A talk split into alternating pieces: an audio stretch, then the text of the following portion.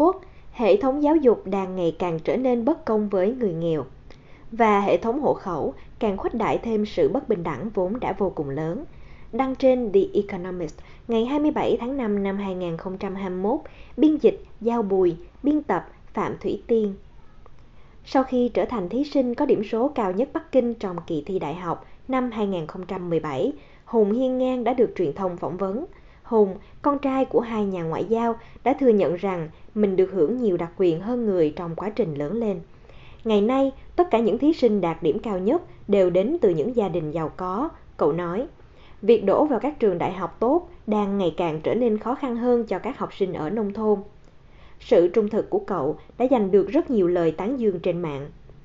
Kể từ năm 1998, thời điểm Trung Quốc bắt đầu chứng kiến sự gia tăng cực lớn về số lượng đơn nộp vào đại học, số lượng sinh viên được nhận học hàng năm đã tăng gấp 4 lần, lên tới gần 10 triệu người.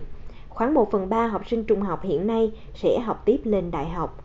Dù dữ liệu thu được khá chấp vá, nhưng các chuyên gia đồng ý rằng tỷ lệ sinh viên nông thôn tại các trường đại học tốt nhất Trung Quốc, tức nhóm 1% hàng đầu, đã bị giảm mạnh.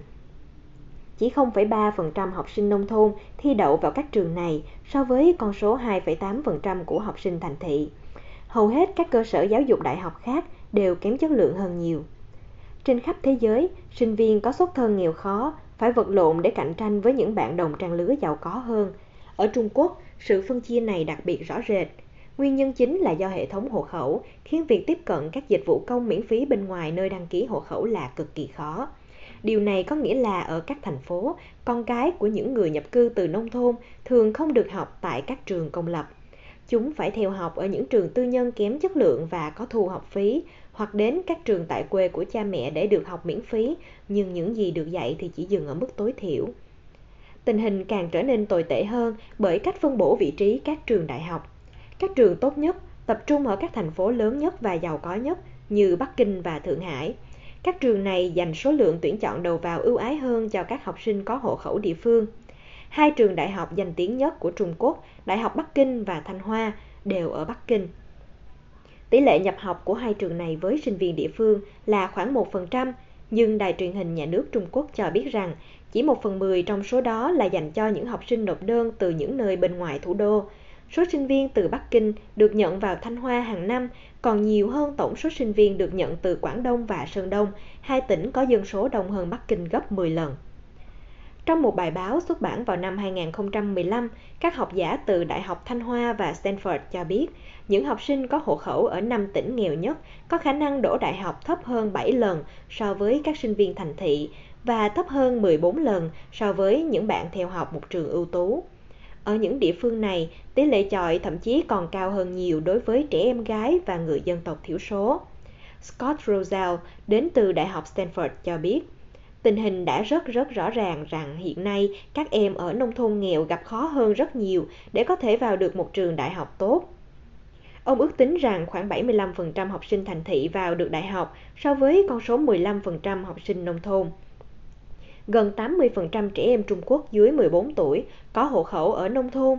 Thế nhưng, bài viết vào năm 2017 của Ngô Hiểu Cương, hiện thuộc Đại học New York tại Thượng Hải, một trường đại học liên doanh Trung Mỹ, cho biết có chưa đến 17% sinh viên tại các trường đại học ưu tú có hộ khẩu ở nông thôn trước khi nhập học.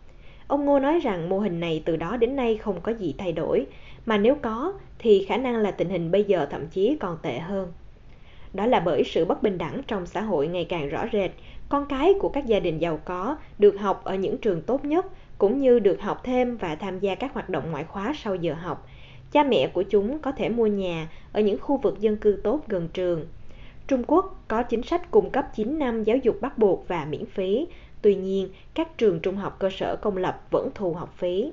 Ở những khu vực nghèo, chi phí này có thể lên tới hơn 80% thu nhập ròng trên đầu người, một trong những mức gánh nặng tài chính cao nhất thế giới.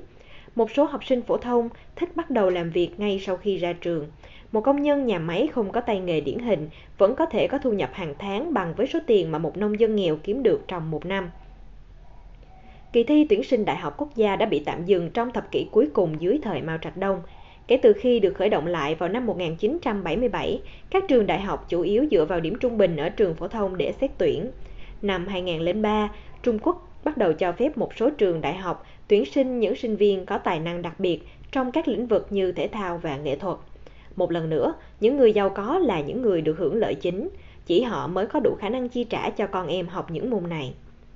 Trong nhiều thập kỷ, các trường trung học công ở các khu vực nghèo hơn đã đóng một vai trò quan trọng trong việc tạo cơ hội cho các học sinh giỏi từ vùng nông thôn được vào đại học. Nhưng nhiều trường đã phải đóng cửa do tình trạng người dân di cư tới các thành phố. Trong khi đó, sự cạnh tranh để vào được một trường trung học phổ thông tốt nhanh chóng gia tăng. Mã Khanh học tiểu học ở quê, nhưng trường trung học cơ sở tốt nhất trong quận sẽ không nhận học sinh làng, trừ khi họ trả học phí cao hơn hoặc có quan hệ quen biết. Cha mẹ của Mã đã tìm cách nhờ cậy để cho cậu vào trường. Cậu nói rằng điều này sẽ vạch sẵn cho cậu con đường vào một trường trung học phổ thông trực thuộc đại học và sau đó là vào trường đại học cùng tuyến. Trẻ em nông thôn ở Trung Quốc gặp trở ngại ở mọi giai đoạn phát triển. Trẻ sơ sinh dễ bị suy dinh dưỡng và thiếu sự quan tâm của cha mẹ. Khi bước vào trường tiểu học, nhiều em mắc các bệnh như thiếu máu, thị lực kém và mắc bệnh run chỉ. Ông Rosal cho biết, khoảng 60% học sinh từ các địa phương nghèo nhất phải chịu đựng ít nhất một trong những khó khăn này. Có những em, bất chấp sự chênh lệch, vào được các trường đại học ưu tú, thường cảm thấy bị cô lập về mặt xã hội. Vào năm 2020, một sinh viên từ vùng nông thôn đã lên mạng xã hội mô tả việc cảm thấy lạc lối và bối rối ở trường đại học sau khi rời khỏi môi trường đơn giản ở cấp 3, nơi mà học sinh chỉ quan tâm đến việc vượt qua các kỳ kiểm tra. Hơn 100.000 sinh viên, nhiều người có xuất phát điểm từ nông thôn đã cân nhắc chia sẻ trải nghiệm của chính họ về cảm giác như những người kém cỏi và than thở về triển vọng việc làm của bản thân – họ đã đặt ra một thuật ngữ mới là tiểu trấn mọt sách. Vương Vũ Kiến, một nhà vật lý sinh ra ở nông thôn, có thể thấu hiểu được những lời than phiền này. Anh đã chọn học tài chính vì nghĩ rằng ngành này sẽ dễ tìm được việc làm. Chỉ sau khi chứng kiến một số bạn học của mình được nhận vào thực tập tại các công ty tài chính lớn nhờ quan hệ của cha mẹ, anh mới thực sự hiểu được khoảng cách giữa mình và họ. Vương đã chuyển sang lĩnh vực khoa học máy tính, không giống như một số tiểu trấn mọt sách khác, anh đã nhận được một lời mời làm việc. Điều này đã giúp anh cảm thấy nhẹ nhõm rất nhiều.